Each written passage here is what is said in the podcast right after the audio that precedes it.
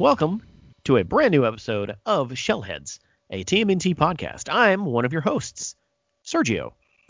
Your other host is here with me, Jeff. Well, not here with me. Like, he's dialed in and ready to go. How's it going, Jeff?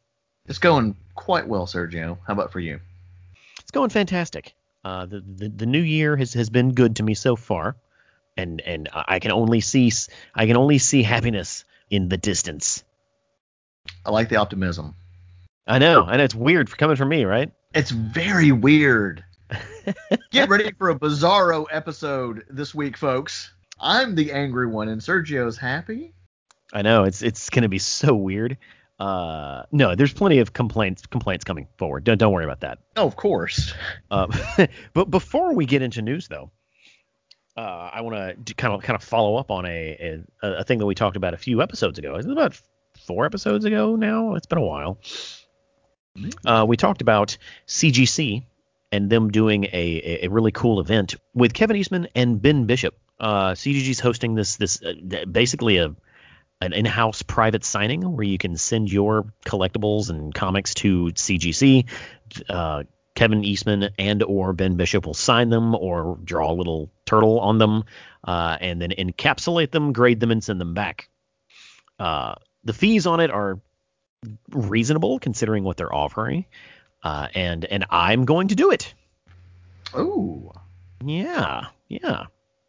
Uh, I, I, I've, I've been look, I looked at the page two or three times since we talked about it, and it just occurred to me that I would hate myself and really regret not doing it if I didn't send anything in. Right. So that's what I'm doing. Sweet. Uh, I have a, like I have a few blanks that I that I really want to get something drawn on the front of, like like blank comic books. Uh, you know, you, you know what those are. Yeah. Yes. Um, the one that I chose to do uh, is the IDW book f- number 51. Uh, it's the artist the artist's edition blank cover, and it looks really good because it, it looks like it should have uh, what is it Sharpie drawings on the front of it. Yeah. So when they use a Sharpie to draw a little turtle on it, it'll look right. Cool. So I'm really excited. I think it's gonna be like 130 to get it done. Uh, but it's going to be Kevin Eastman, and assuming I like the picture, the the uh, the long term goal here is to get it tattooed on my body somewhere.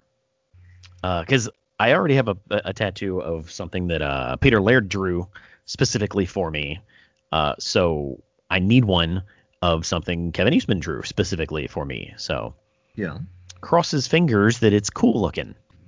I I think so. I think it probably will be.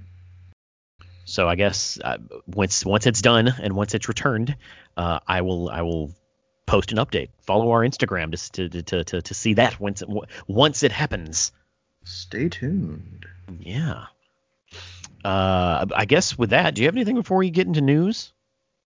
Mm, no, no, not really. Cue the news music.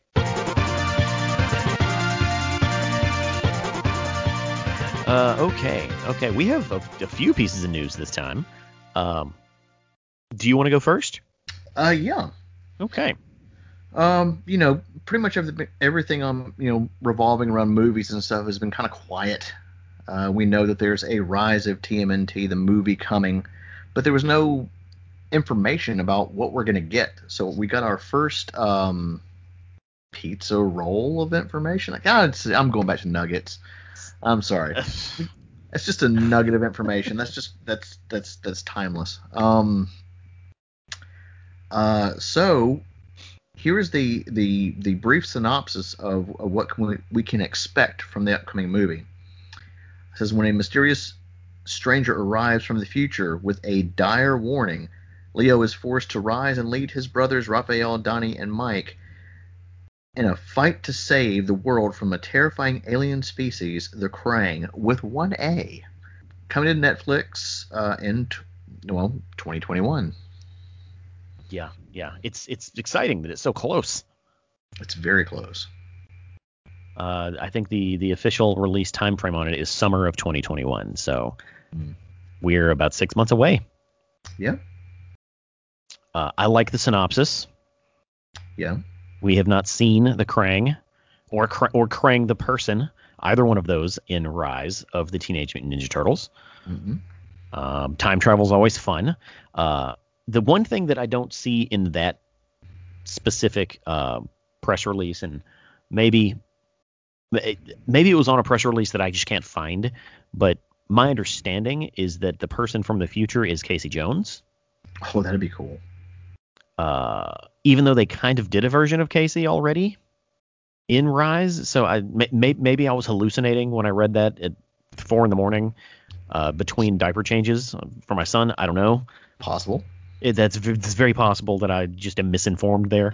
Uh, but if if someone has that press release, release that actually mentions Casey Jones, shoot that over to us. I want to feel like I'm not crazy. A credible source, not anything from We Got This Covered. That's, Ouch, dude! Wow, Well, shade has been thrown. they're known for being, you know, misinformed. Uh, would you say they don't have it covered? Ha ha ha! Yes. What is our next news topic? our next news topic? Got a book coming up.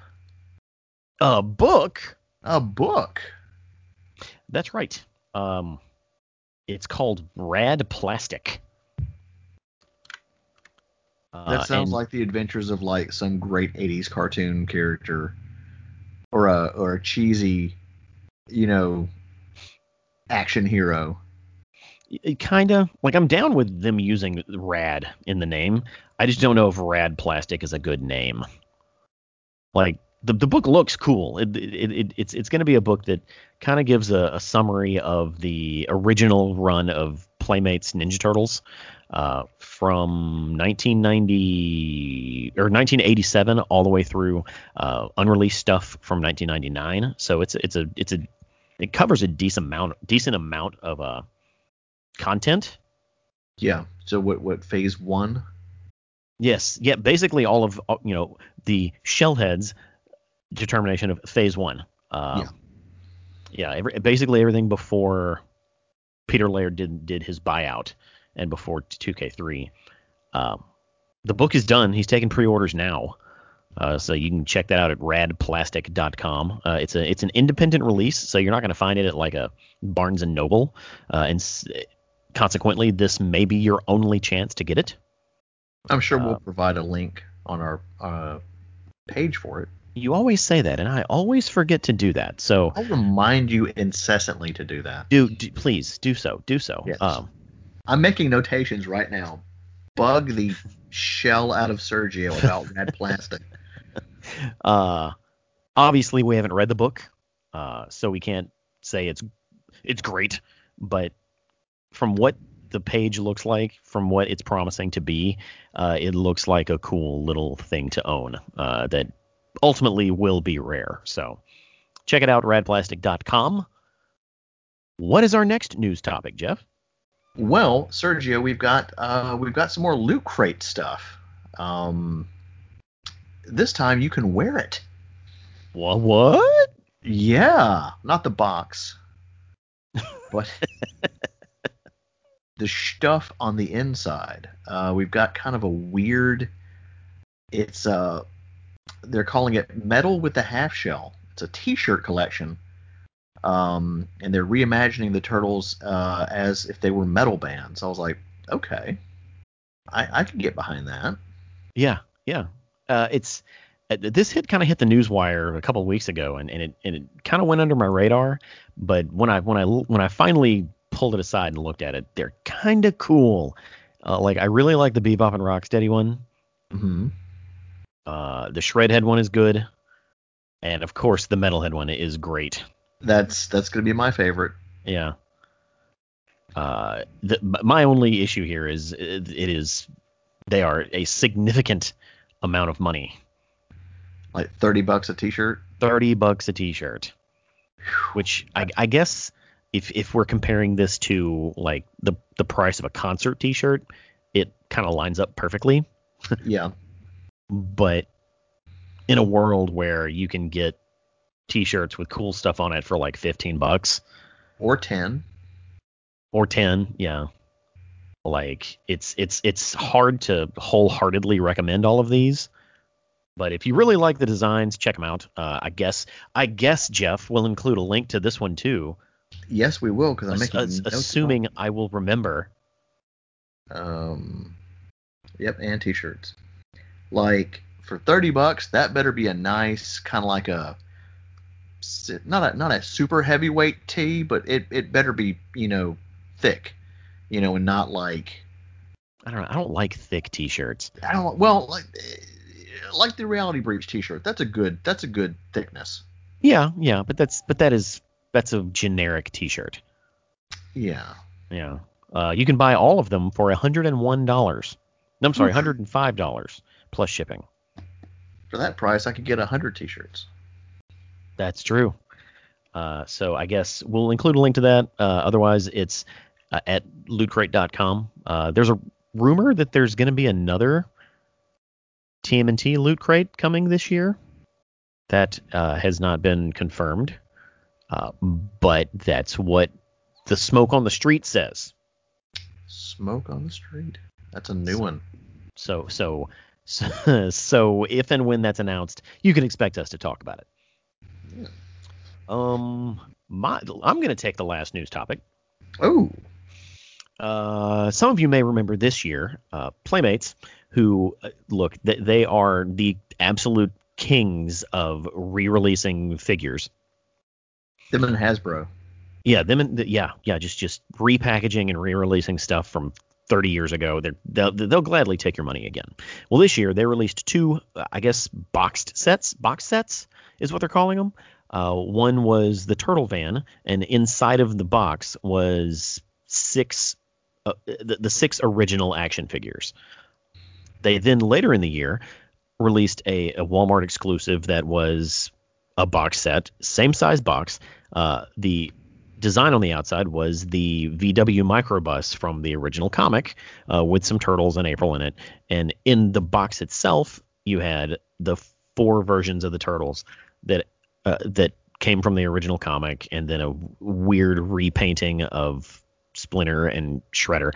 None of that matters. That's not the news. The news is that they're going to continue doing that stuff in this in the coming year in 2021 and this year they're releasing a TMNT Mutant Module retro box set, uh, which is designed to look like the. If you've seen the original cartoon, you'll remember the the modules that uh, Bebop and Rocksteady used to travel from from uh, you know place to place underground.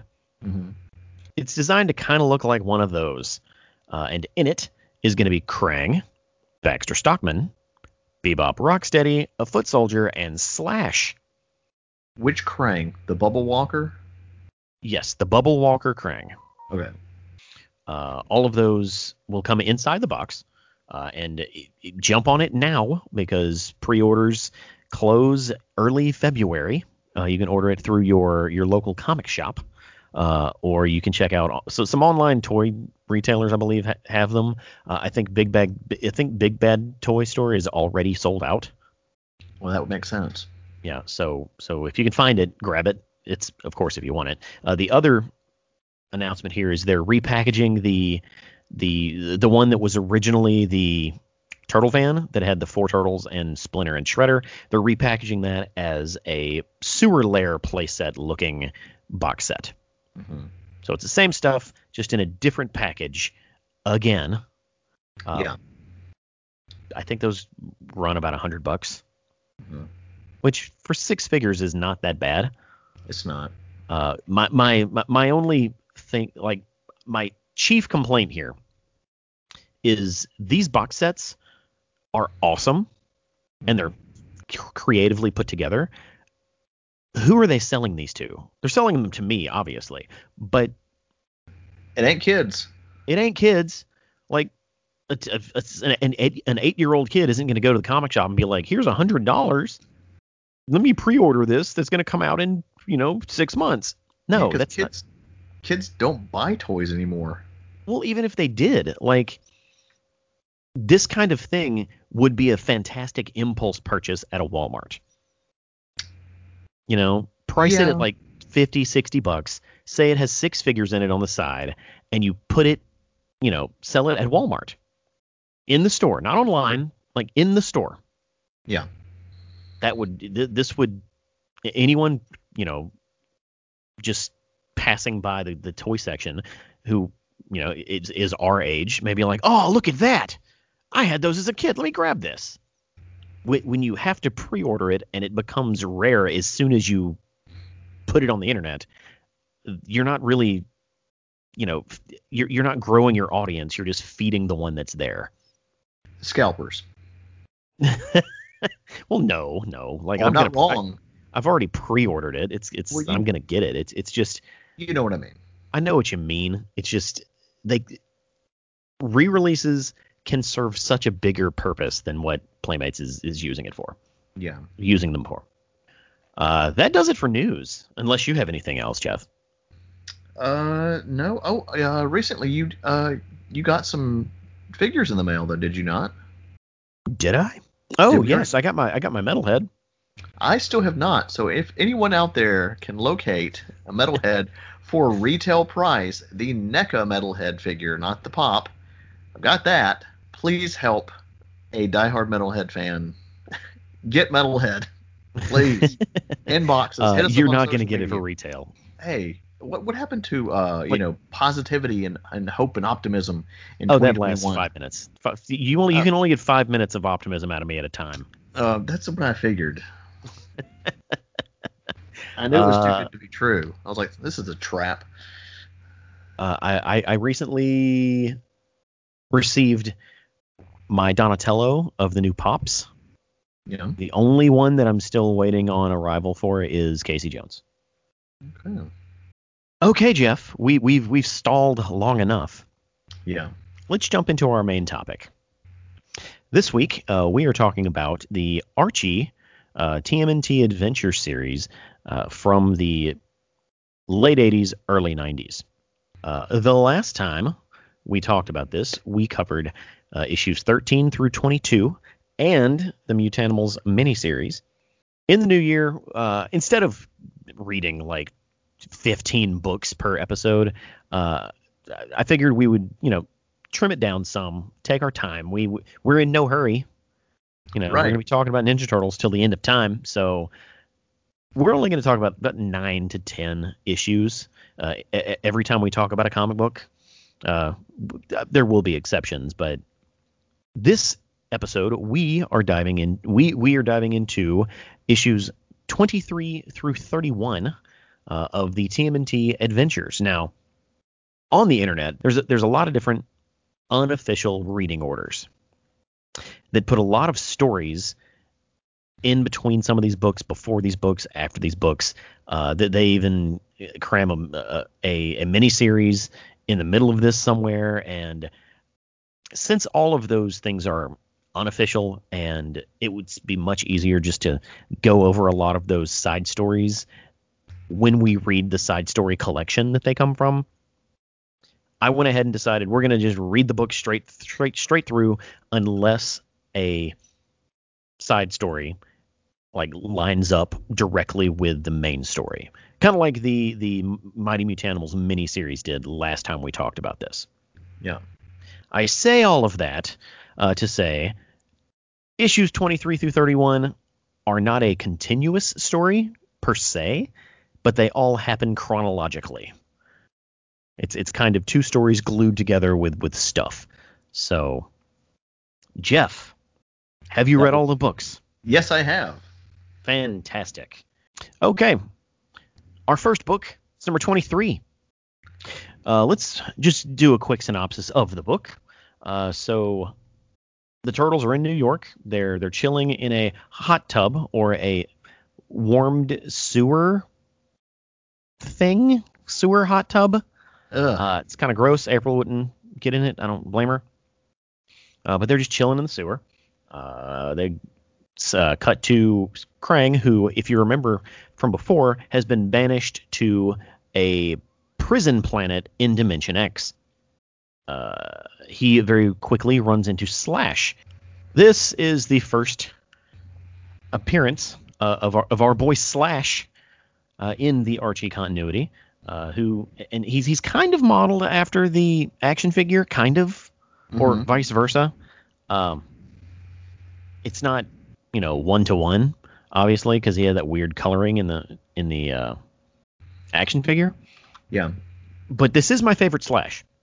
mine too, because that Uh, was this- that the figure was one of my first Turtles figures. That's funny. Got it as a gift, like in class, like in at school we were doing like Secret Santa things or whatever. And I wrote down what I wanted, and I actually got it from a student. I was like, "That's cool." That is cool. Yeah. Um, let's see. So Krang uh, befriends Slash. Uh, Slash is looking for palm trees, and Krang is like, "I can get you palm trees. I know there's a bunch of palm trees." Obviously, he's talking about Earth. Uh, so they uh, start a, a, an adventure to try to escape the prison planet. The turtles are told by Splinter, "Hey, what are you doing just sitting around in the hot tub? You need to be patrolling the sewer.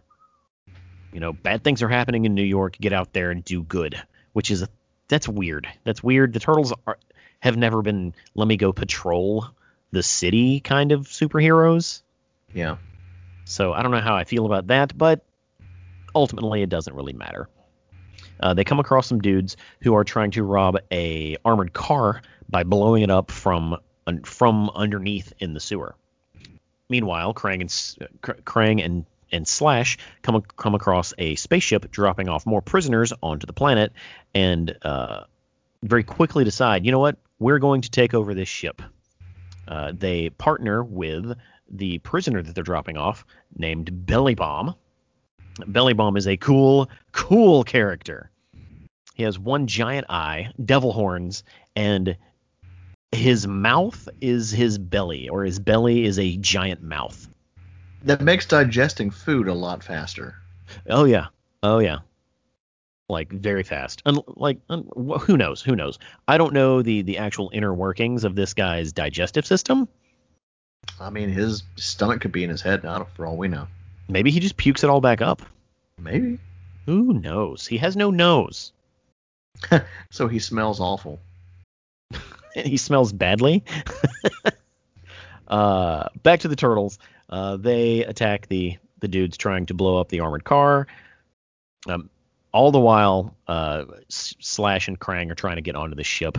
They beat the guys that landed the ship, and then they all get on and escape. The turtles beat the guys uh, in the sewer. Not really a huge fight. The guys had guns, but somehow Leonardo was able to deflect four bullets at once with a katana, Sure, why not? because that's a thing he knows how to do. Yeah.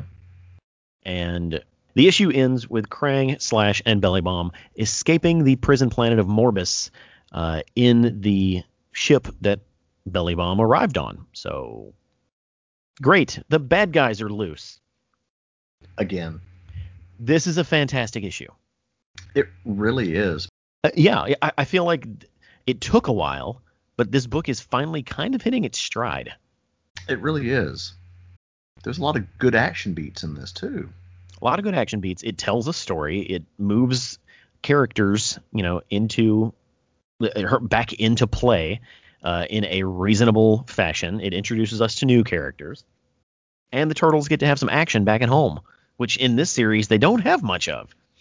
Yeah. Well, I mean, the, and well, no, we've seen some good action. No, I mean at home in New York. Oh yeah, yeah, yeah. Yeah, m- like most of this series was, you know, set abroad. hmm Uh, so yeah, I, I I like this book a lot. What, what are your what are your nuggets? Hi, what are your highlights, Jeff? Well, first let's let's point out uh, Chris Allen's pencils on this. Mm-hmm. Just absolutely love his his the style that he's brought. Um, here, that's one thing that I always just kind of like remember the most because I'm pretty sure I had either picked this up and read it at the newsstand at my local grocery store or bought it. Um, either way. Um, but like I was like, oh wait, I remember this issue. Um, and uh, of course, you know, seeing Slash for the first time, uh, just that that that little splash page is just really really nice. Um, he looks menacing, you know. with the skulls on his belt. That's just really freaking cool. Um, Um, Chris Chris Allen is my is one of my favorite Turtles artists. Uh, I don't necessarily like his art in this one. Really? It's well, okay. Let me rephrase that. He does better work later. Okay. I guess is the is the right way for me to put that. Uh, the turtles have weird shaped heads. Well, I mean, they're you know, yeah. It's fine. It's fine. But he, he again he he does better work later. Okay. Okay. Uh, we we get kind of the uh, the resolved mystery about where how Raphael returned. Yeah. But we we knew that. We did, but you know, we it, it's it's talked about a bit more. Yeah, I, I I feel like that was included to um, inform anyone who may not re- may not have bought the Mighty Mutanimals books. Yeah. You know, it's like, oh, hey, here's where I was. Oh, that's that's that's a, that's a very good assessment. Yeah. Uh, but let's go ahead and keep moving. Keep it rolling because there's a lot of really good books in this run. There really are, but there was a fantastic ad at the end for Turtle cereal, which I consumed copious amounts of, as I'm sure you did as well. I had some. I don't I, like I. My parents never bought brand name stuff, so if there was like a off-brand turtle cereal, I was all over it. I I did buy enough of it to get the cereal bowls though. Oh, I never got the cereal bowls. I got the cereal bowls. Those things were hard to wash and they didn't fit in a dishwasher right and they were easy to melt. Yeah, yeah, they they Ooh. weren't good actual bowls, but they looked nice and dumb. Okay, number 24. Uh, which this cover is beautiful. yes. Slash and and Raphael going head to head on, on the cover. I love it. I love it. I do too. I think I have this one as well.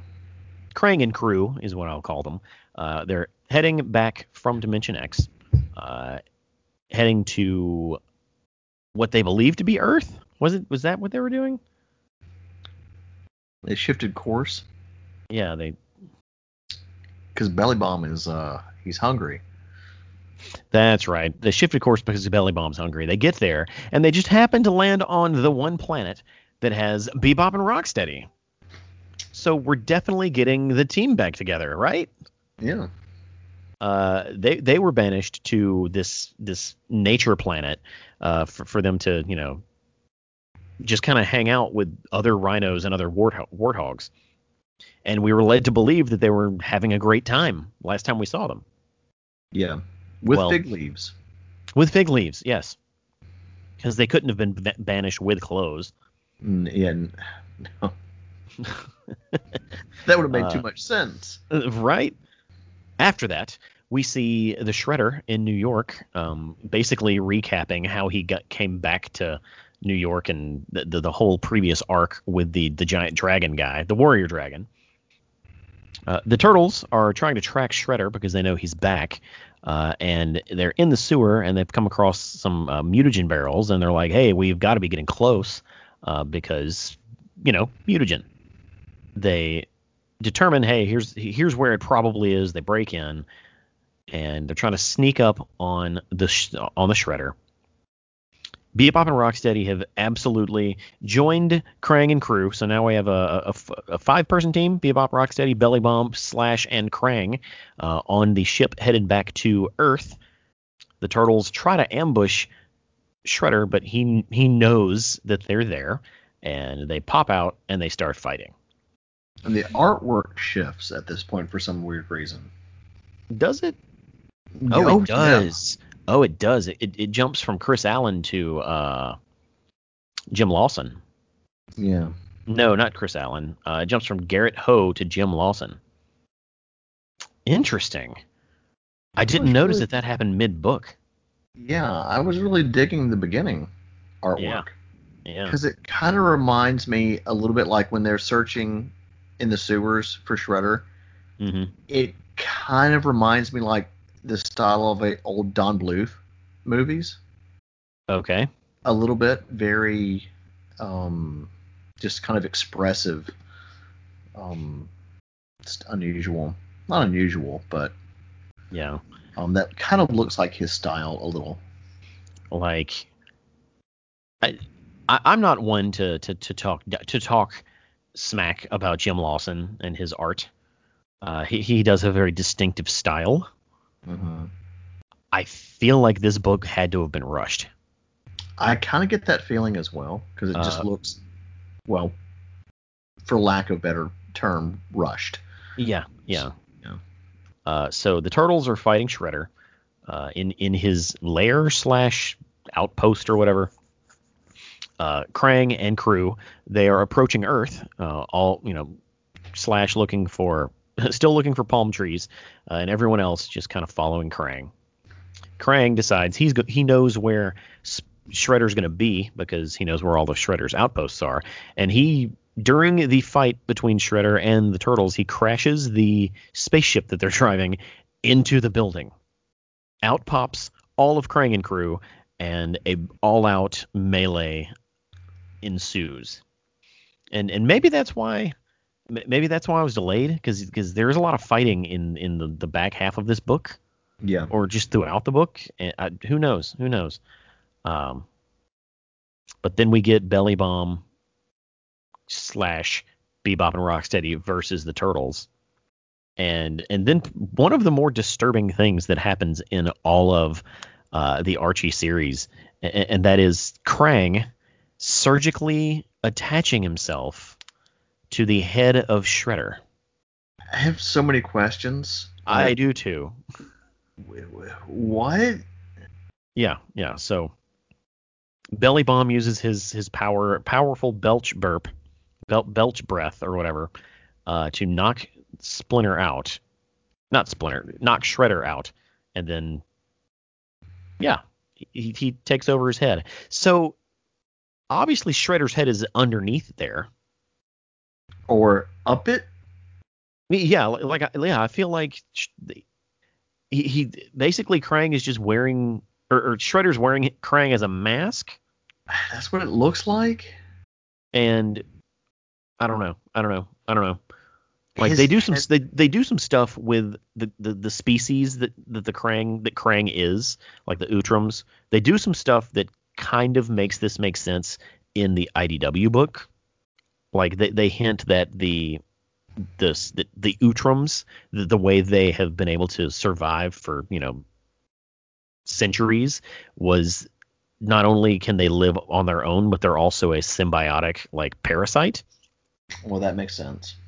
So Krang attaching him, his, himself to Shredder makes sense if he's Venom, you know, Yeah. But they don't really do any explanation. It's just real gross and weird.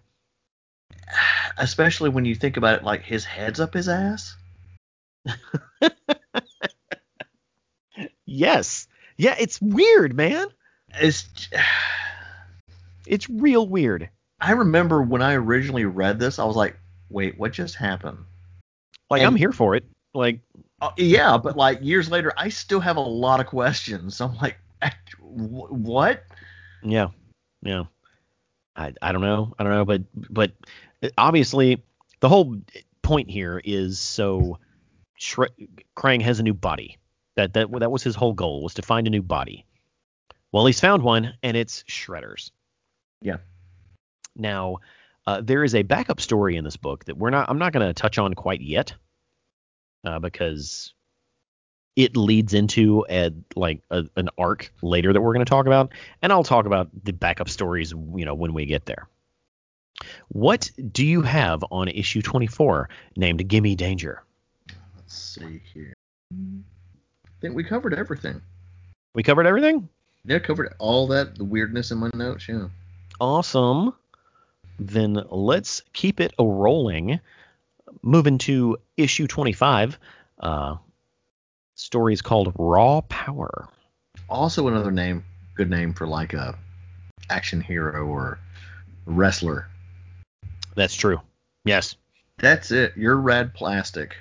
I'm Rad Plastic. Rad Plastic, and I'm Raw Power. All right. So this next book, number 25, it picks up pretty much where the last one left off.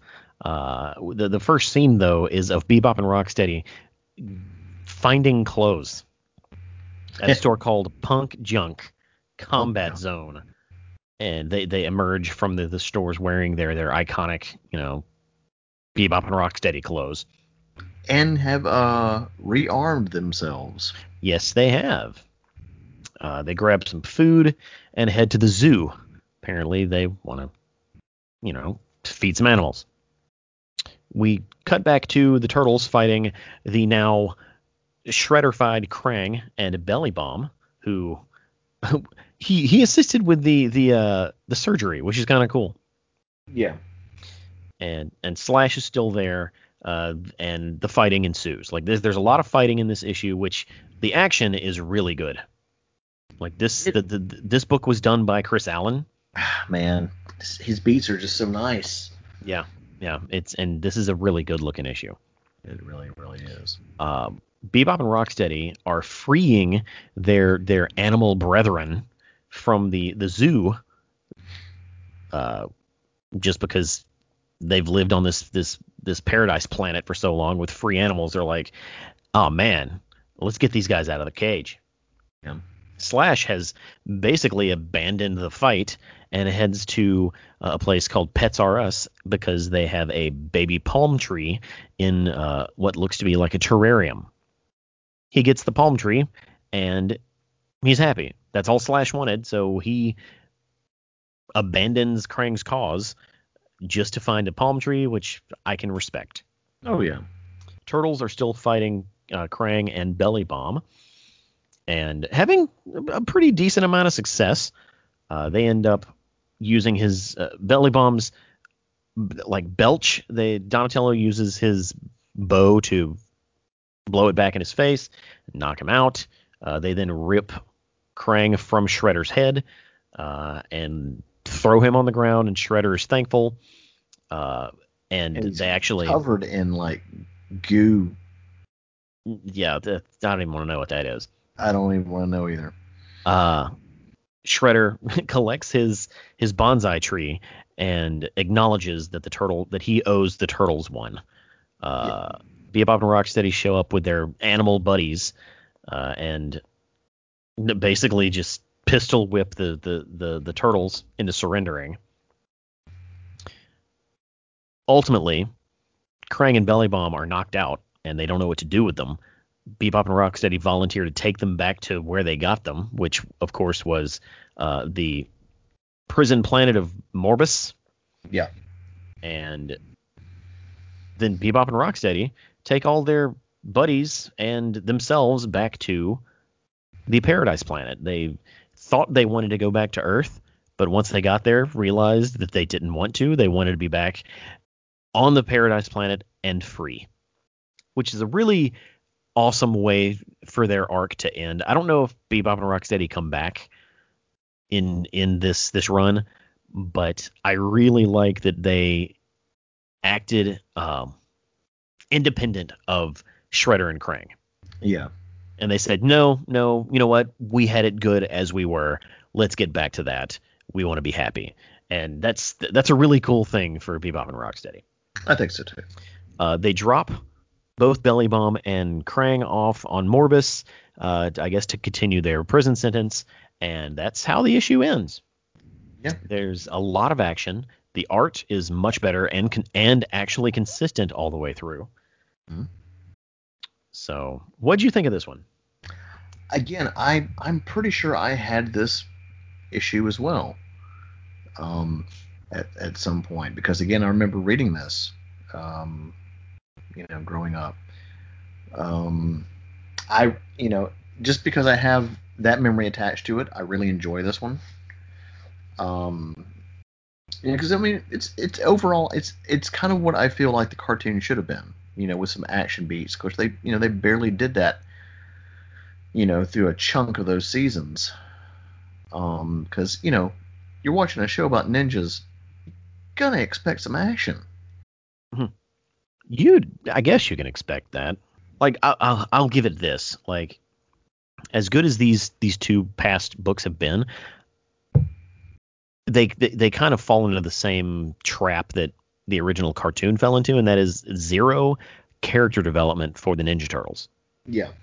Like we had more character development in those two issues for Bebop and Rocksteady than we did the Ninja Turtles. The Turtles are just bystanders in the, in their own story, and that's how the original cartoon always was. Yeah. No, no, no, like brother moments or anything like that in the cartoon. Yeah, and and like there was no no growth. Like Michelangelo was the same character that he was in season one as he was in season six. Yeah. Yeah. So, but there is some some character growth coming. Um, what else? What what what nuggets do you have for Let's see. issue twenty five? Mm, we oh we covered about all of it. Um, Cool. Except they mentioned the uh, was it sports illuminated swimsuit issue. I was like, wait, what? This was a good Bebop and Rocksteady issue. It was. It it, it really was. And as I said, it's, it's a really good send off for them. Yeah, because they weren't in too. They haven't been in too many issues of the comics. No, they haven't. No, they haven't. But the, the, the like this this run feels uh feels like it wants to go in its own direction and introduce introduce new characters left and right. So that doesn't surprise me. Yeah, and there's nothing wrong with that. But yeah, and the art the art is on point, like on on this one as, as well as you said. And I just I really really enjoy this issue because I'm pretty sure I still have this somewhere. Cool. Uh, well, let's move on to issue number 26. Now, uh, the, in 25 there is one more, like there is a the the, back, the backstory that is still ongoing. Well, again, we will get to that. Backstory, the backup story that is ongoing. We will get to that. Yeah. Issue 26. Now, this one is drawn by Ken Mitchroney. Yeah, Uh, the script was by Doug Brammer. I don't know if we have if he's ever done one before, but it's it's odd that it's not uh, Dean Clarrain. yeah. But whatever works. Let me read over this. Okay. All right, I got it. So issue 26, uh, called The Keeper. Uh, it, it, opens with a flying saucer uh, coming to Earth and landing somewhere in the Arctic. Uh, cut to Splinter, who's meditating in the sewer. Uh, he gets basically a, a message from a fellow meditator. Okay, uh, so they're not really clear on the details here, but it, it, feels like it seems like that this this Yeti character reached out to Splinter uh, via the astral plane uh, because he needed help. Uh, he lives in the Arctic and he he feels like an energy that he's not familiar with or whatever, uh, and and he wants S- Splinter to bring him to, to come with his children to the Arctic to to to to help him fight off whatever you know is coming. Yeah. Splinter's like, all right, I'll, I'll be there, but it's gonna be a while because you know I don't live in the Arctic. And I don't have you know money for plane trips all halfway across the world. Yeah, I, okay, I'm sorry. This isn't the Arctic. This I guess this is Tibet. Yeah, Yeah. wherever. Where is Tibet? Do we know where Tibet is? Uh, you got a globe near you? I have the internet. The internet. Tibet is in China, Yeah. so it must be on the top of a mountain. Okay, that makes sense. Yeah. Uh, so Splinter goes to get the turtles to leave for Tibet, uh, and he basically tells them we're leaving. We we got to go, and they don't want to go, and he kind of loses his temper. I mean, they're. I mean, I don't blame them for not wanting to go. They're watching Saturday morning cartoons. Right. Uh, well, I also don't blame them because it's Tibet. Well, yeah, but you know, Saturday morning cartoons. Way more important. Breakfast of Champions. Uh, well, shortly after that, they didn't really have a choice. All five of them are zapped uh, to Tibet via teleportation. We don't know how or who did it, but they're there. Uh, the turtles then explore, try to find out what's going on. They find a cave. In the cave is the Yeti character named Tapau. Tapau. Yes, I'm. St- uh, yeah, his name's Tapau. Uh, and he has been taken captive by this octopus face looking Doctor Octopus armed alien guy. Squidward. Yeah, yeah. It's like Squidward with more, like with el- electronic arms. And if he's been working out. Yeah, yeah, he's he's cut. Uh, and he's speaking a foreign language or an alien language, and uh, the turtles all go to attack him because, you know, Splinter's friends with T'Pau. They go to attack, and one by one, uh, this new alien guy makes them disappear. He, he either he teleports them, or we're led to believe that they've been killed. Uh, Splinter goes first, then Raphael, uh, then Don and Leo, leaving only Michelangelo there to protect T'Pau. Michelangelo, uh, instead of letting his emotions take over and you know cry and whatnot, he springs into action to avenge his fallen brethren. Beats the crap out of this dude. And beats the crap out of this this alien dude. Uh, and then him and T'Pau both get teleported. Uh, they wake up in a what looks to be like a spaceship looking thing. Uh, they pick the lock and get out and start to explore the ship, come across some guards, beat the crap out of those guards, uh, and keep running. Crash through a door and find all the all all the all the rest of the characters in a room, just kind of chilling. There we learn that uh, the new alien character that we met earlier in the book, his name is Boss Salvage, and he was he was visiting Earth to gather creatures uh, that are rare and and uh, endangered uh, to take them to a more suitable planet that is not dying. So, despite this not being written by uh, Dean Clarrain, somehow we still end up with a humans suck and they're destroying the planet story.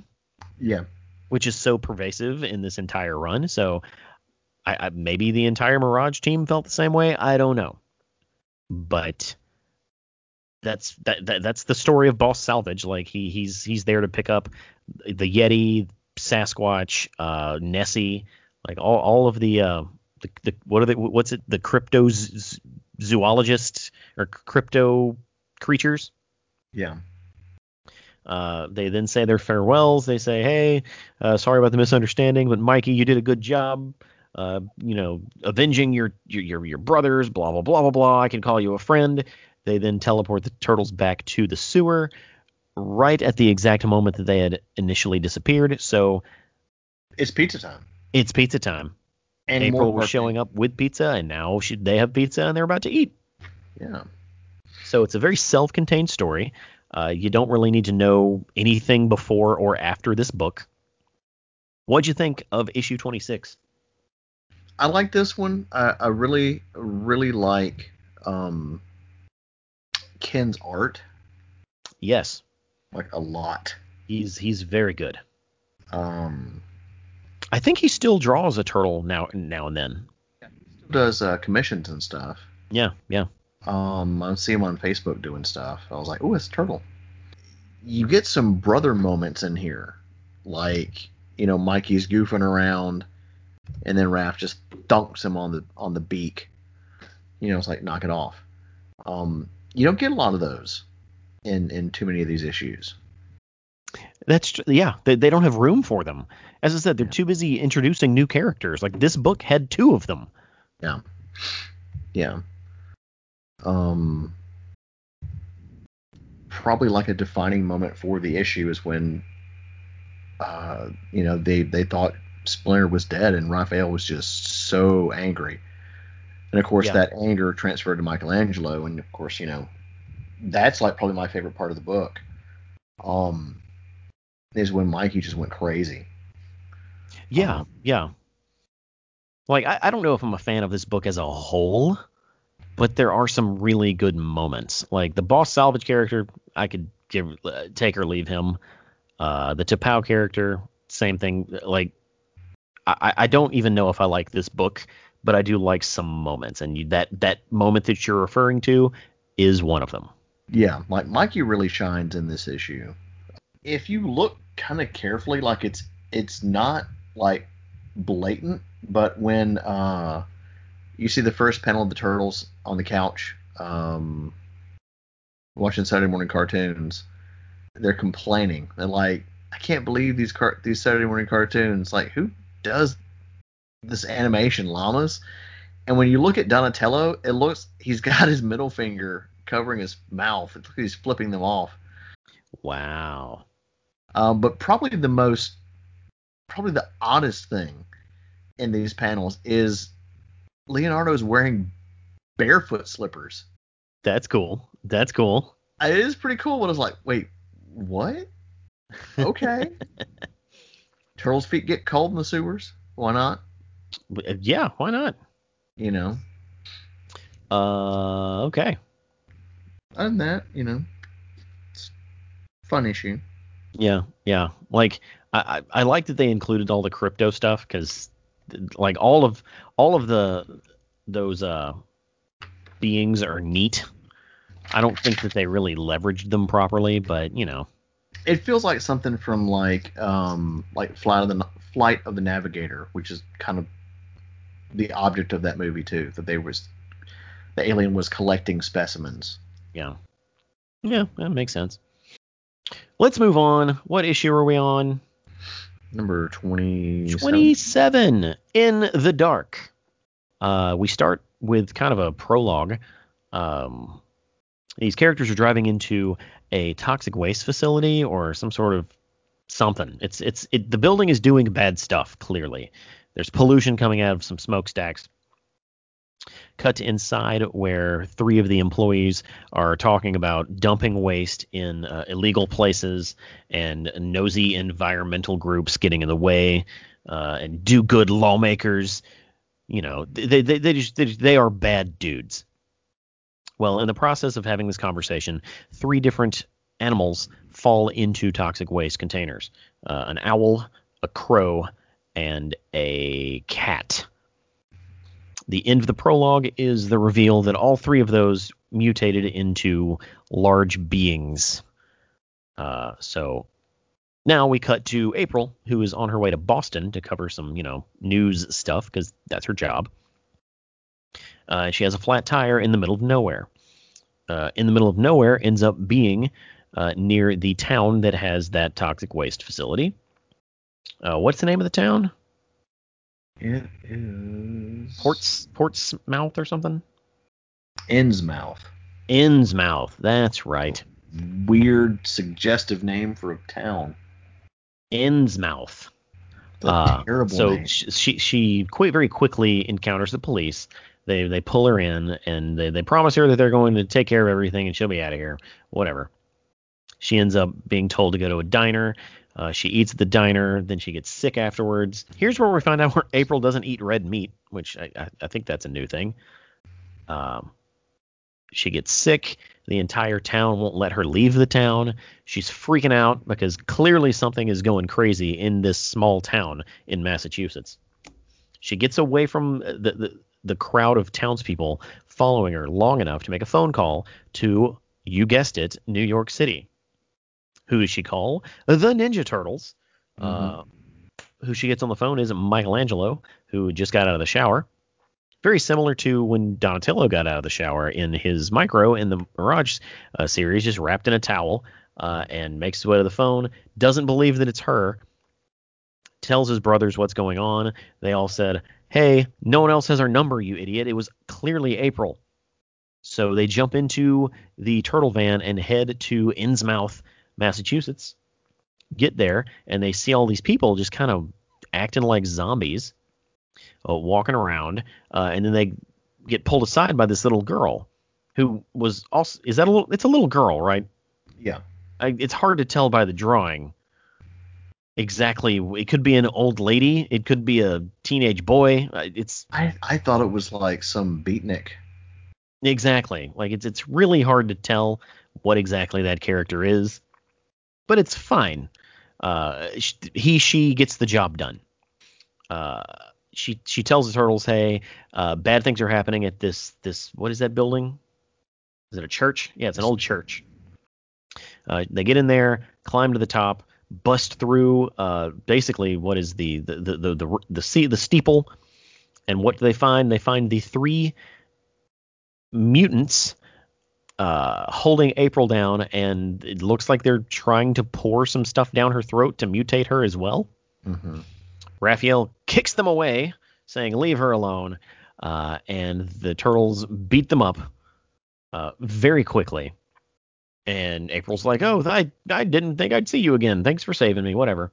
And now that little girl looks like a middle-aged woman, weird. Um, we find out that the reason the city was going crazy is because the three animals that got mutated by the toxic waste were pouring waste into the water supply and it was causing all of them to be to become basically toxic waste zombies Not quite how toxic waste works. it, it- you know since toxic waste is such a like it, it's it's such a blanket term i guess it, it could be anything right? Yeah, sure, why not? uh yeah so they, they they they find out what's going on. The city will be held accountable or the company will be held accountable for their their toxic waste stuff.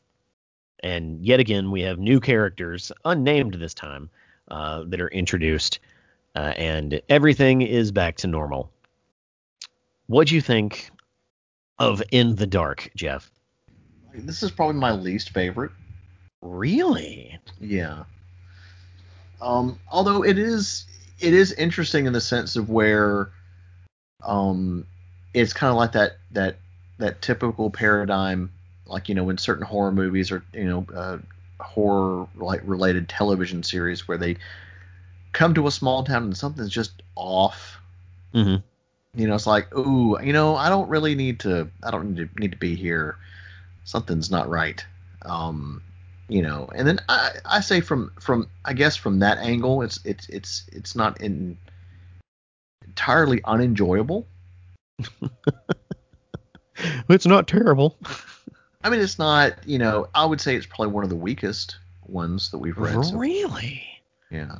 I really liked this one. Really Yeah, like like outside of the heavy-handed like environmentalist stuff, like I, I- guarantee you there there aren't businessmen who are that evil who are like, oh, mm, we're just gonna pollute the world on purpose. Like that's that's not how that works. i But- mean i think there were No, no, no, no. It's it's never that black and white, Jeff.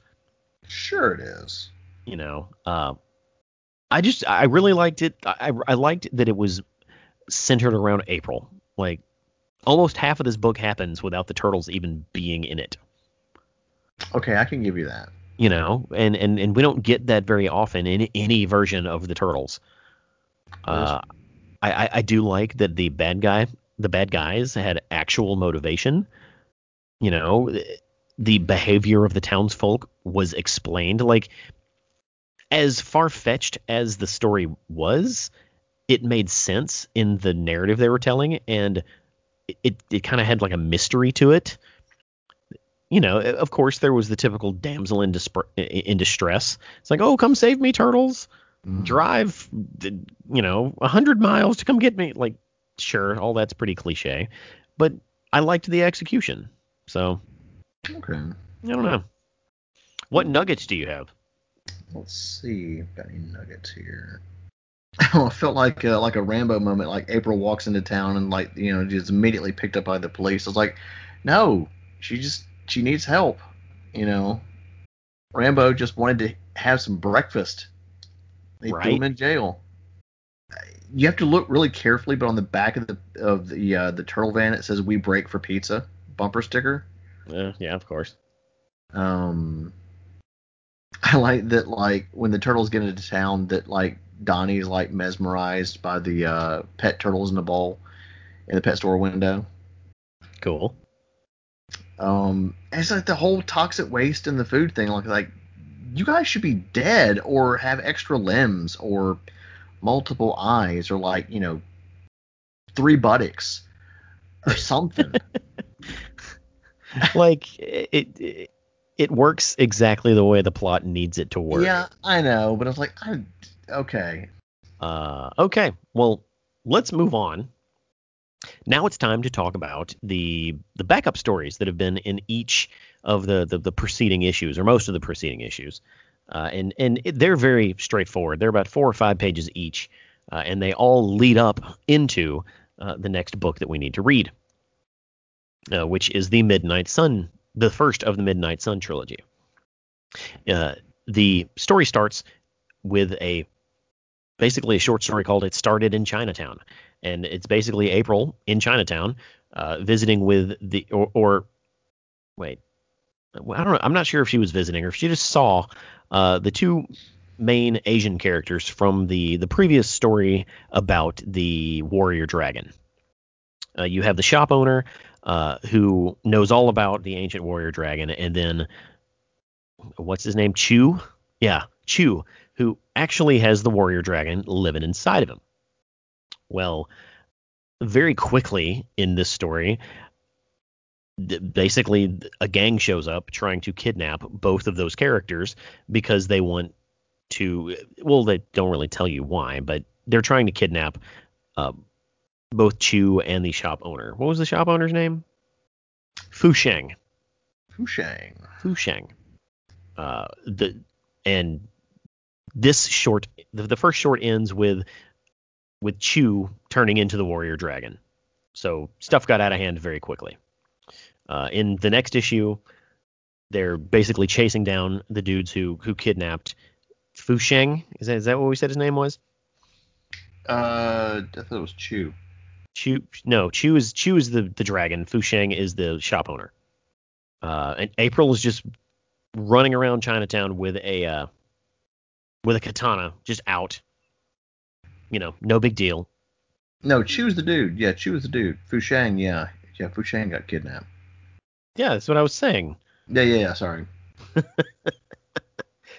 uh, the the the the ninja dudes who were doing the kidnapping somehow turned Chu back into a person, even though he had transformed into the warrior dragon. He did, it with some powder, and they kidnapped him as well. Moving on to the next chunk of story. April follows them, and she wants to get her friend back uh, so she attacks like four dudes all by herself, which is not a very good m- move. Uh, Splinter shows up unannounced and just starts interrogating dudes uh, and intimidating them, saying that he is a demon. He they, they, try they they hold one guy hostage, trying to get inf- info on where they took the uh, the, the two characters, Fushen Fush, Fusheng Fushen and Chu, and then a white ninja shows up. I'm telling you, like this, all these these four four four page shorts are so weird. Yeah. They, they don't tell they don't tell you much of anything in five pages.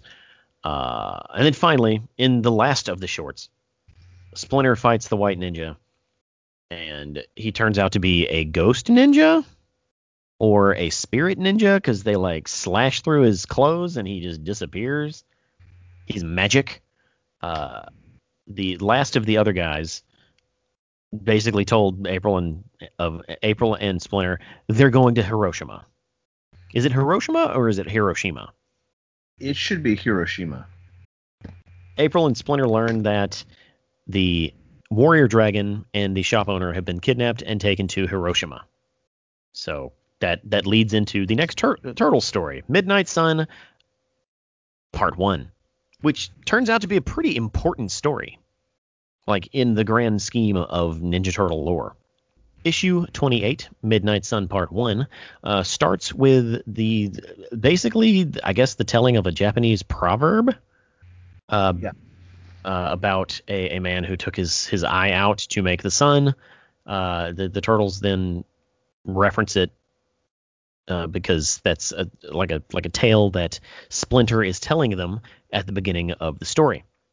The turtles, April, and Splinter are stowaways on a plane headed to Hiro- Hiroshima. They get there, and we, we're given the backstory from the the the the, the, the five shorts that we just read, uh, real quick from April, and th- th- they are approaching the city in a plane.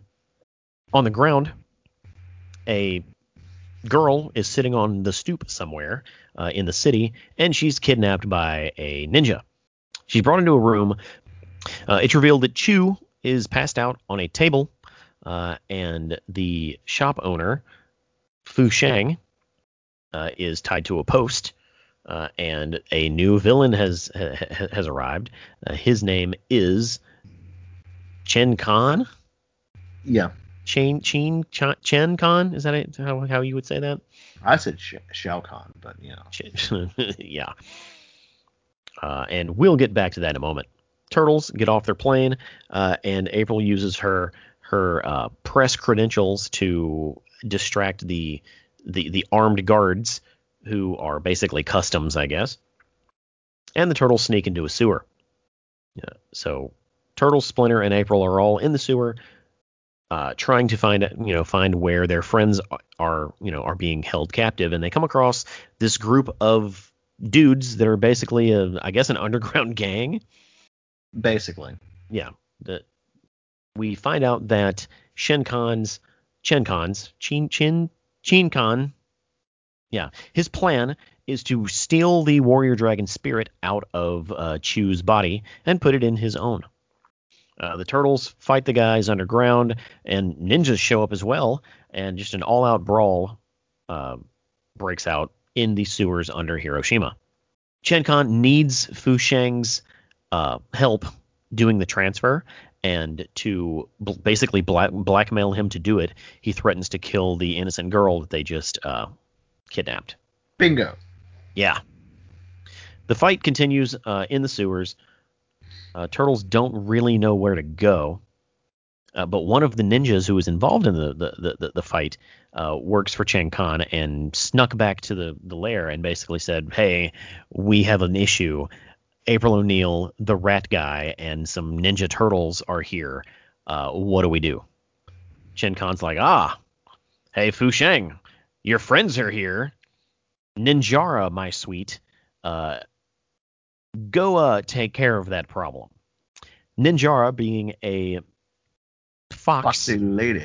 of, of a foxy we can't use the word mutant she's not a mutant she's like a fox species of something ninja lady and she becomes a big deal ninjara is a big deal Yeah. um, we'll get to what you know how that is uh, in future issues uh, but this is her first appearance uh, so the, the setup is on like the, the, the story for midnight sun is set up uh, jeff after that long description what you think I like this. I, I like this arc. I like this issue.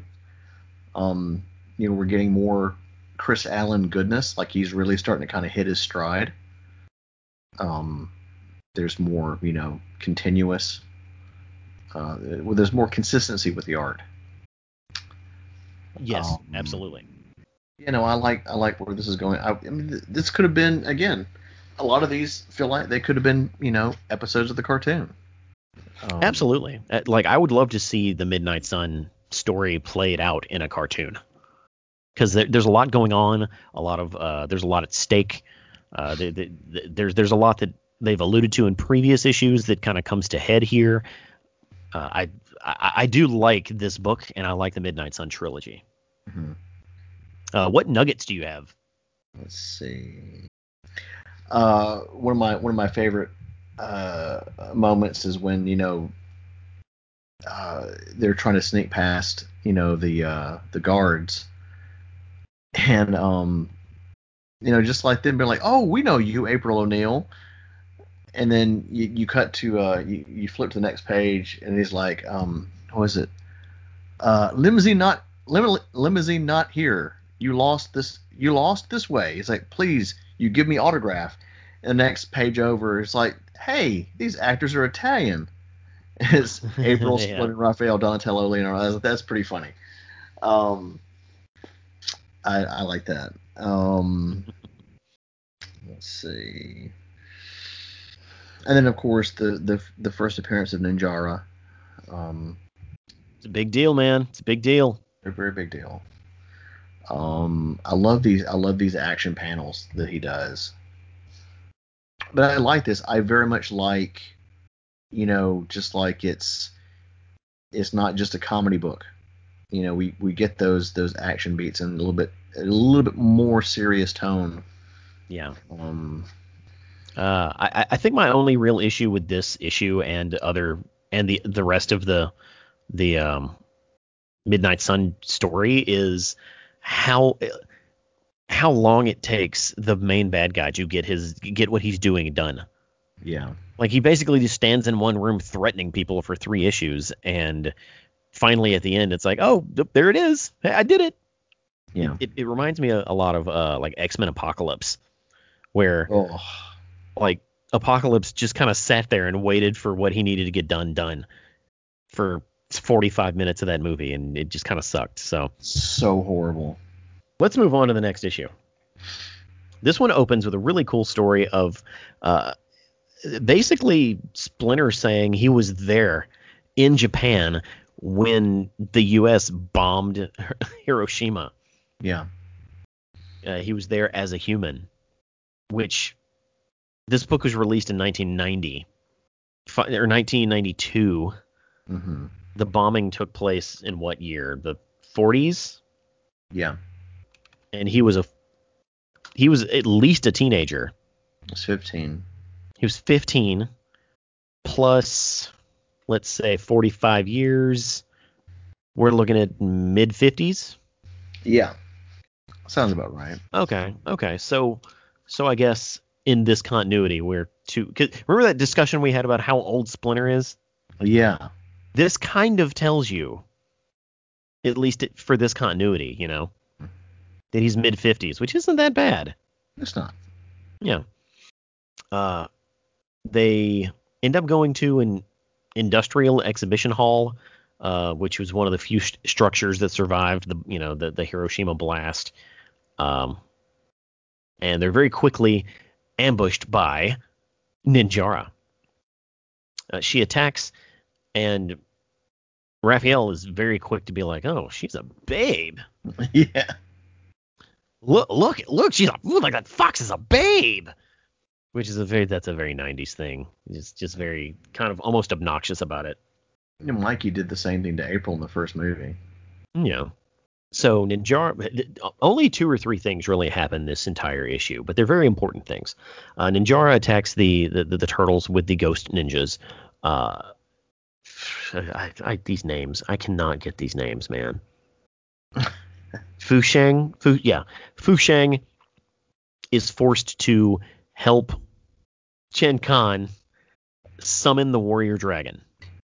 He does so, but Chu, Chu, yeah, because Chu had been like drugged or knocked out or some mysticism was put on him, the warrior dragon no longer was controlled by Chu. It was controlled by Chen Kan. Yeah. Now, this entire time, and you know, they're cutting back and forth between the fight with the turtles and and Ninjara and what's going on with Chen Kan. So the warrior dragon is now summoned uh, and burst out of the building uh, and basically leaves on a mission. Uh, the turtles continue the, the this. There was a very very long fight, uh, and during the fight, we find out that uh, Ninjara is not a mutant. She is not a child of the atom. Uh, she is what she refers to as the real thing, a member of an ancient race of fox people, which is unique, specifically in Ninja Turtles context. Like It's it's nice that she's not just another mutant. Yeah. Yeah, agreed. Agreed. So the the turtles see the warrior dragon uh, spring up, and they're like, "Hey, d- hey, buddy!" And they're like, "Uh oh, something's wrong with him. He's clearly uh, confused or being controlled."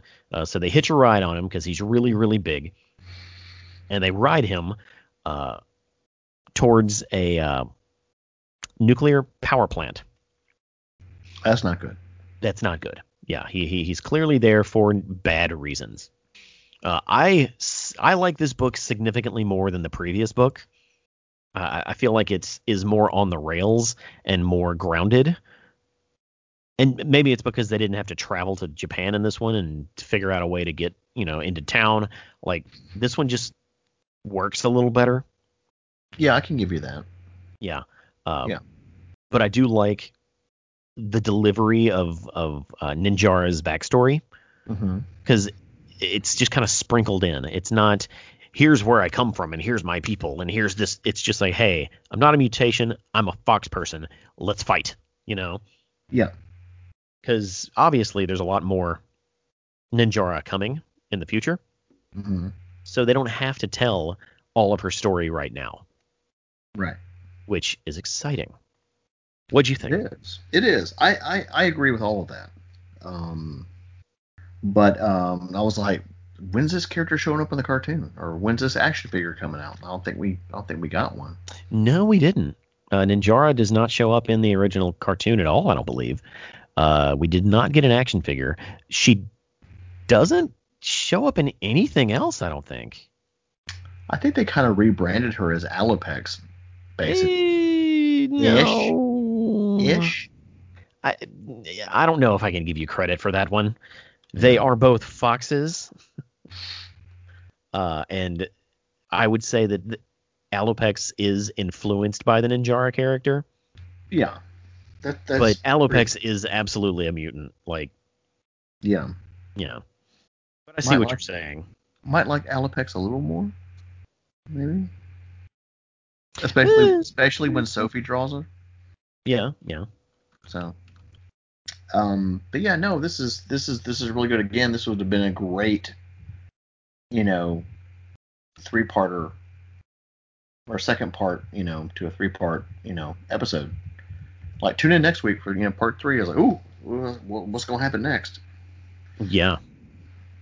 Um, and it was I'm- like, like at the beginning, like we got, you know, this is a very just like deep story about um, Yoshi and his grandfather or uncle, uncle. I'm sorry, his uncle.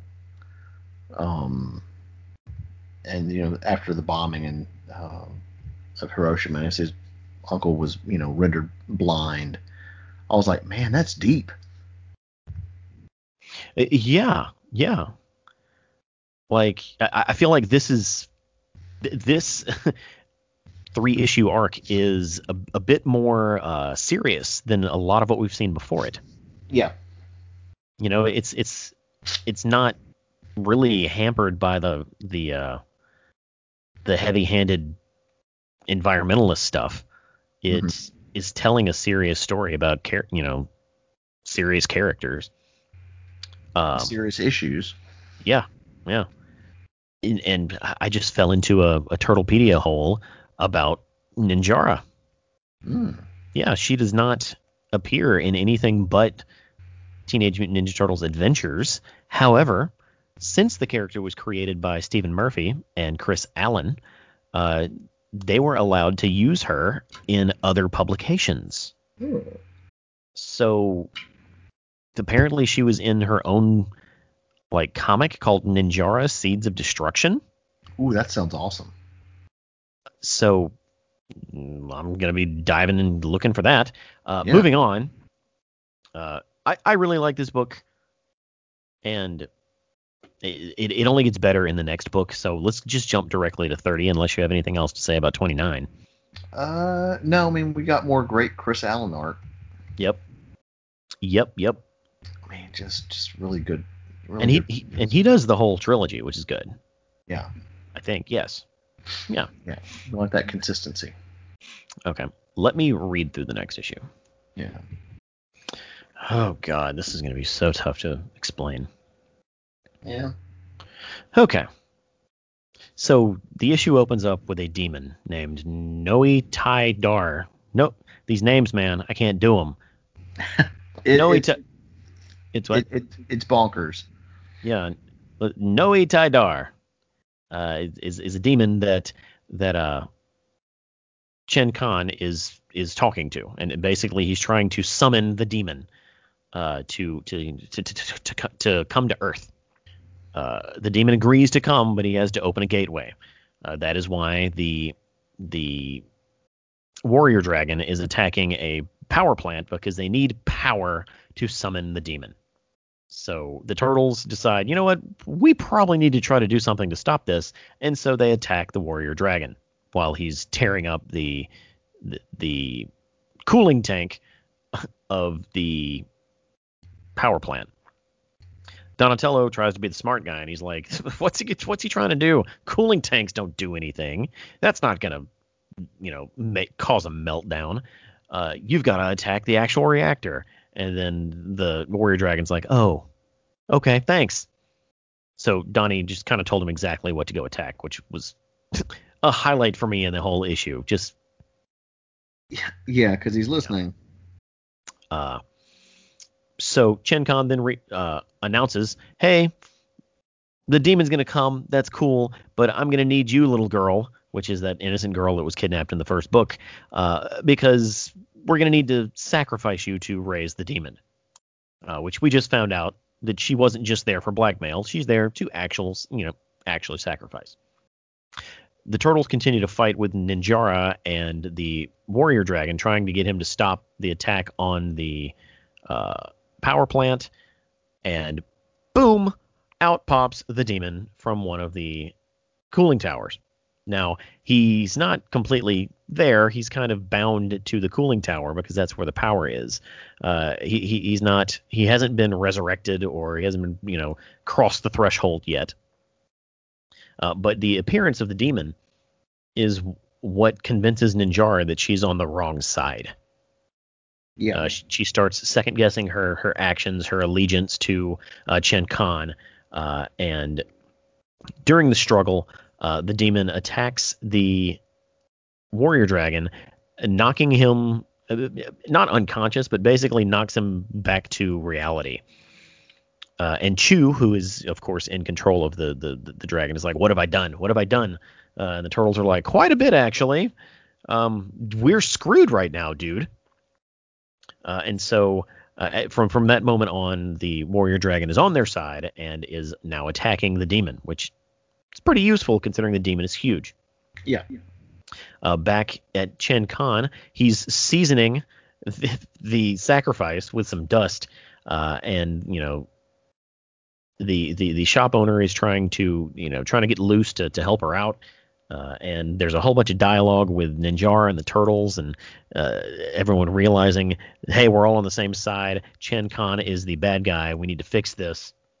Uh, and Splinter goes into meditation mode, and he starts remembering the the the the Japanese proverb that we opened this entire trilogy with uh, about the two. Uh, I'm not even sure what they are. It's a great power the, the the guy who removed his eyeball to make the sun, Yeah. that guy. Uh, so him and his wife, or him and his partner, or the the other half of him, uh, are are basically being summoned. It seems as if the you know the appearance of the demon has has uh, Has awoken a- I- a- awoken Izang, Iz- Zangi Izanagi, and Az- Azami. Ugh. yeah, Izanagi and Izanami, Sure. Izanami. oh my god, these names, man. So like, I I can't, I can't. Um, so they show up uh, and basically get ri- entrap the the demon in some sort of you know white ball, and and send him back to where he came from. Uh, Chen Kan, who has been attacked um, by the old man, and his helmet falls off uh, to reveal that he's like a wolf man. Uh, decides he's going to con- you know continue the sacrifice, and he's gonna about to stab this this this girl and kill her. Um, but she is saved by a flying flying nunchuck thrown by your boy Michelangelo, That's right. and you know everything's coming together. The turtles fight off all the bad guys. It's revealed uh, to uh, Chen Kan that Ninjara has turned is a turncoat now uh, and is now fighting with the good guys. Uh, but ultimately, the good guys win, uh, and that's pretty much how the issue ends. Uh, I, I think one of my only complaints is the end of the issue is very abrupt. Yeah. Yeah, It really, really is.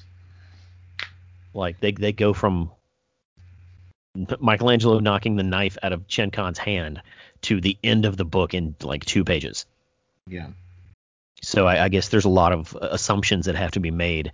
Uh, but the, the like the big climax is when the is Izanagi and Izanami show up. Like Yeah. that's the big climax where uh, clearly the demon is not going to be you know resurrected. Uh, which kind of a like that's a that's a big big climactic deal. Like I can totally see like this trilogy could be produced as a movie Yeah. very easily. What are your thoughts? you know, we don't get too many of these, you know, through the runs, you know, and like just like you said, like some of the books are stand feel like they're standalone and they can be, but when they, you know, when we get a trilogy like this, I think this is probably one of the most solid uh, arcs, or at least three, you know, three um, three stories that you know are linked together. Yeah. Um, in this Archie run. So Jeff, do you have any nuggets? Any any any small things you want to point out? Um, it's kind of weird that April and the uh, the girl that was kidnapped are both wearing the exact same outfit. Hey man, it was the 90s. Well, well, that's true, but like, what are the odds? I think it's even weirder that you never see that girl's other eye. Yeah, Every single panel that she's in, she has hair over her eye. that is weird. Save money. Don't have to draw two eyes. Yeah, or save time, I should say. Um, probably one of my favorite panels. Um, is when uh, you know Mikey throws the chucks. Well, you don't see him throw them, but you just see you know the chucks flying through the air, getting the uh, um, the dagger out of um, what's that guy's name? Shen Khan? Yeah, Shin Khan's hands, and underneath it you see Raph, Ninjara, Mike, and uh, Donnie, and that's a that's a pretty nice little panel there. Yeah. Um, it's it's, it's pretty sweet. Um, That girl's name is Oyuki. Oh, Yuki. Oyuki. I figure we need to say her name at some point. Yeah.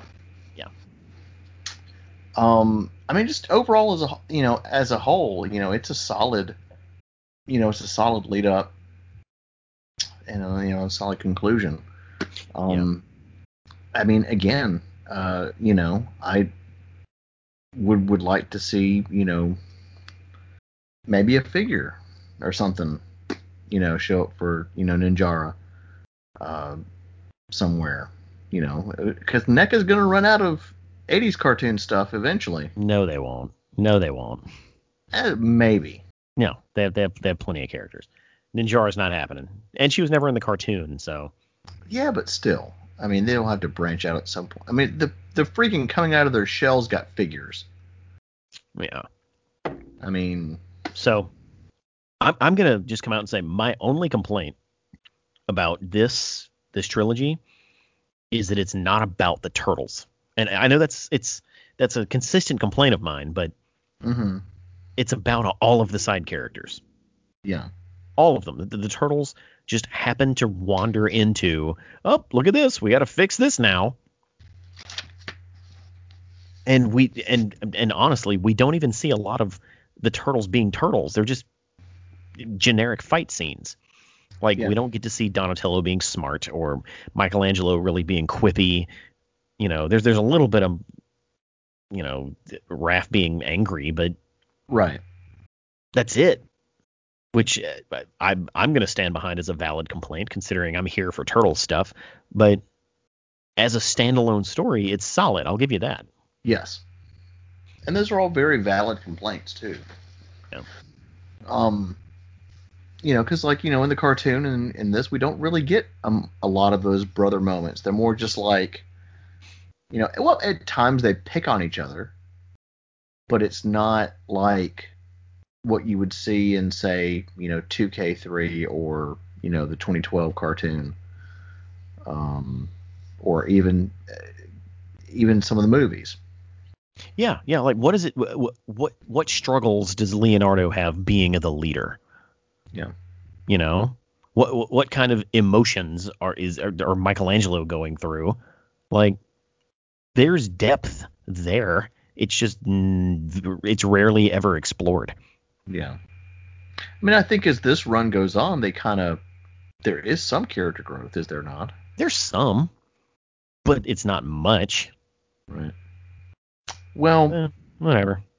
from a standpoint, it's you know I didn't read this entire run as a kid. You know, like I said, I would pick up an issue here and there on the newsstand, um, and it. I really, really enjoyed reading these. It takes me back to that time growing up, which everything was simpler, and you know, just consistent.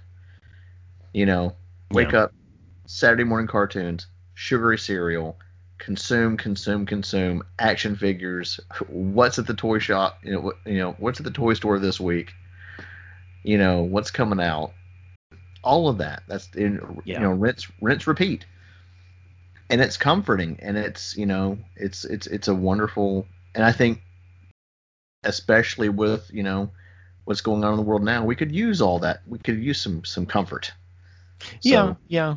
And I and I may be out of out of place, even you know, lobbing that complaint at this.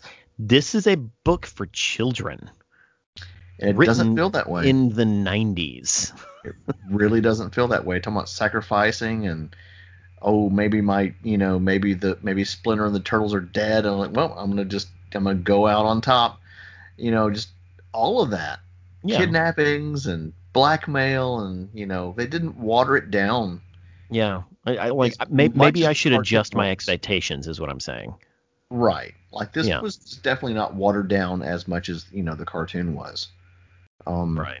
because it didn't really have you know they they were trying to sell books and what sells books action interesting stuff you know if you've already got a bunch of you know episodes in the can like what's going on this week the turtles are three musketeers or leonardo's a three musketeer what's going on you know again So what you're saying is the books were to were there to sell books. The TV show was there to sell figures. basically Okay, I can I, I can you know I can stand behind that. yeah Well, Jeff, we have one more.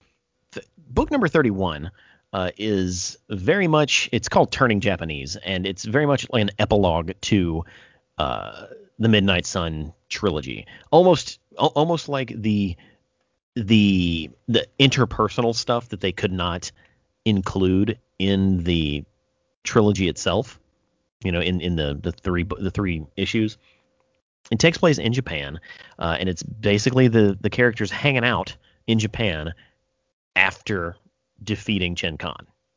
And it opens with with uh, Leo and Splinter training, uh, you know, with with Katana, and there's there's just one lesson that that that Splinter's trying to impart that he just is having trouble getting through Leo's head, and after a few pages, there was one thing that that Leonardo said after finally learning the lesson, understanding what he had to to, to change.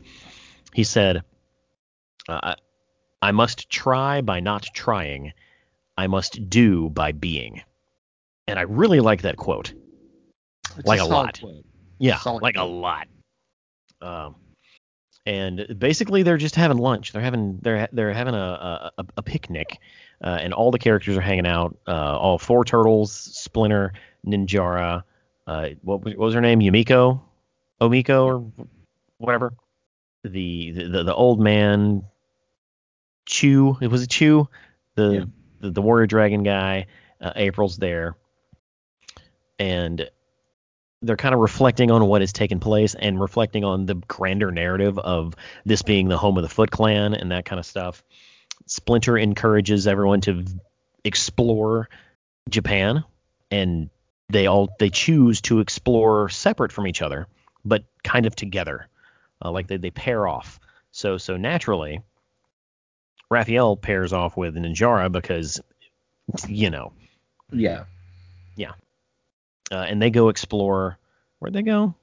Okay, yeah. Raph and Ninjara decide to to to to follow a torii, which apparently goes to a religious shrine uh, in Japan, and uh, the, the, they head that way, and and Raphael kind of gets entranced by the thing. The th- it looks like a torii is, is like a like a, a a torii is a traditional Japanese gate most commonly found at the entrance of or within a Shinto shrine. Thank you, Google. Uh, and so that's where they go, and Raphael kind of gets entranced uh, by it, and they smell cologne, and it, it's weird. Don- Donatello decides to go by himself to to to explore the the now nearly destroyed power plant uh, from the previous story, and he encounters a big white orb. Leonardo and Splinter continue their training. Michelangelo and Oyuki uh, decide to fly a kite uh, and talk about haikus. Uh, so so that's cool. Um, April and Chu uh, decide that they're they I, I think they're starting to, to to like develop feelings for each other. So that's cool. Mm-hmm. Chu is is learning again to how to control the uh, the warrior dragon. Mm-hmm. Ninjara and Raphael get attacked, and of course, they fight their attackers. the The orb that showed up at Donat- where Donatello is turns into a yin yang, uh, and describes itself as the Tao. Donatello basically is it, it, it's leading him up a hill to this weird yin yang building thing.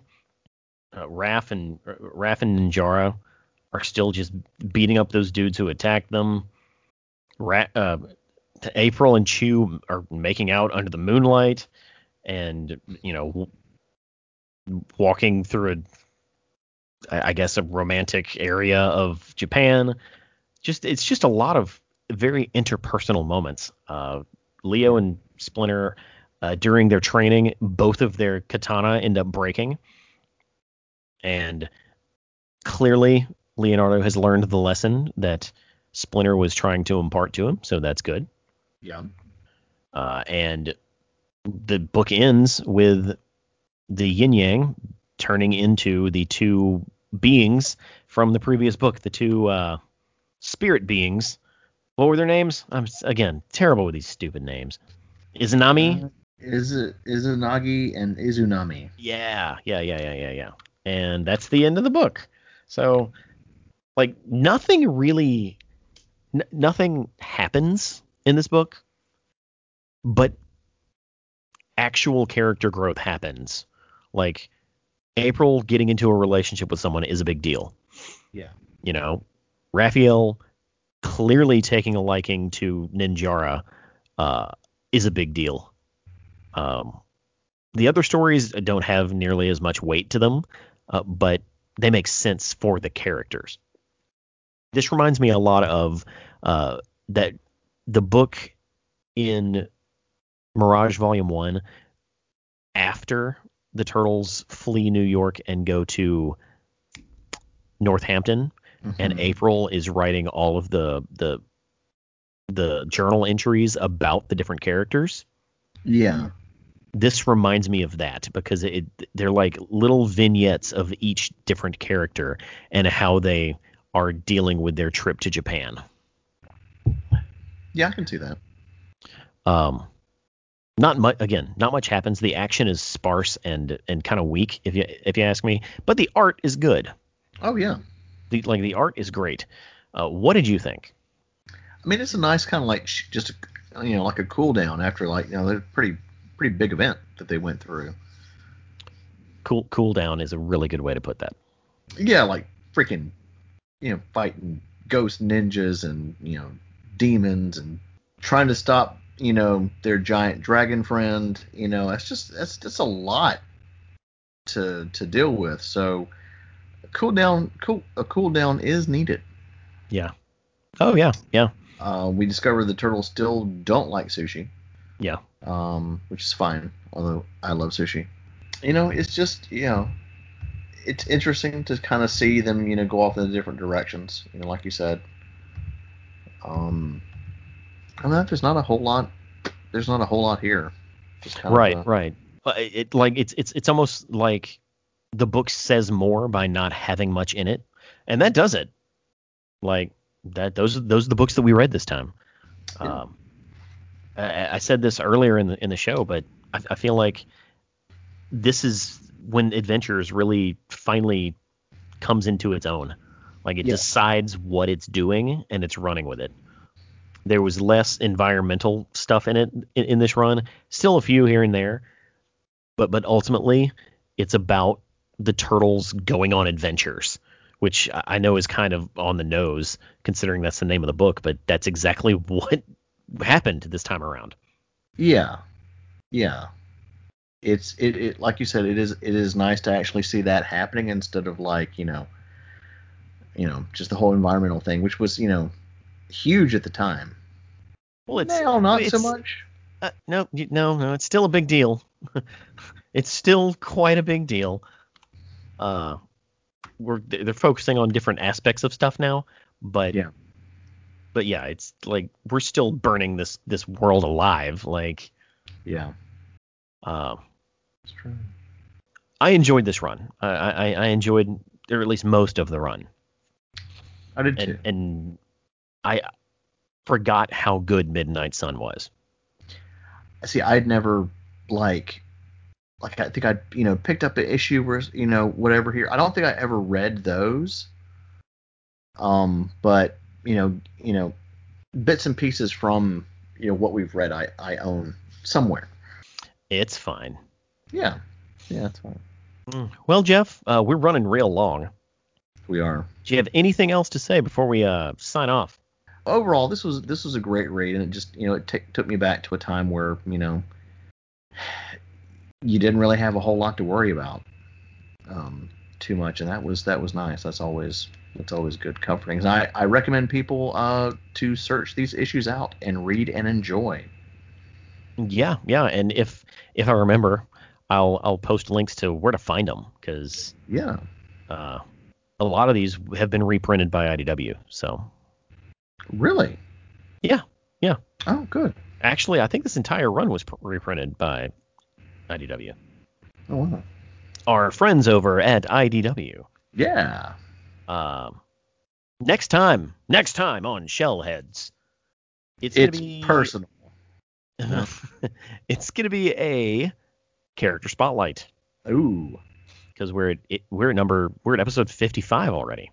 ace duck It's it's not Ace Duck. Who do you think it actually is? well it's not Krang is it It's not Krang. Keep in mind that we're tr- I'm, I'm trying to do all of the characters that showed up in multiple iterations first. I don't know Next time we talk about Leatherhead, oh one of the most prolific Turtles characters. Uh, he's been in almost all of them actually. So we'll talk about Leatherhead next time. Uh, Jeff, until then, where can you be found? As always, Sergio, you can find me at the Warp Zone Arcade, um, Brandon, Mississippi's premier arcade. Uh, we specialize in games from the retro eras to the modern eras as well. Um, big on Neo Geo classics um, from SNK like Metal Slug, King of Fighters, Windjammers, you know, all that good stuff. Um, we do tournaments, birthday parties, uh, and more. Uh, we're always getting uh, unique and interesting games for people to enjoy and play. Uh, you can find us on Facebook. Uh, just look for our cir- Circle Controller logo. Um, please give us a you know a like, a follow. Um, we share stuff from time to time. When uh, when the pandemic you know is slowing down, you know we'll be ready to open back up, and we hope to see you all there. Where can we find you, Sergio? You can find me at realitybreached.com, uh, or you can follow Shellheads on uh, Facebook. Uh, we're under Shellheads Podcast. Uh, you can also find us on Instagram under Shellheads Podcast. I've been posting stuff, Jeff. Yeah. I posted a some uh, like a really cool custom uh, set of pop figures Ooh. just the other day, so go check that out. Uh, otherwise, uh, subscribe to Shellheads on any podcast platform that you can think of. Uh, you can also subscribe to Reality Breached uh, and follow Reality Breached on all of the socials as well. Until next time, I'm Sergio, I'm Jeff. and we're Shellheads.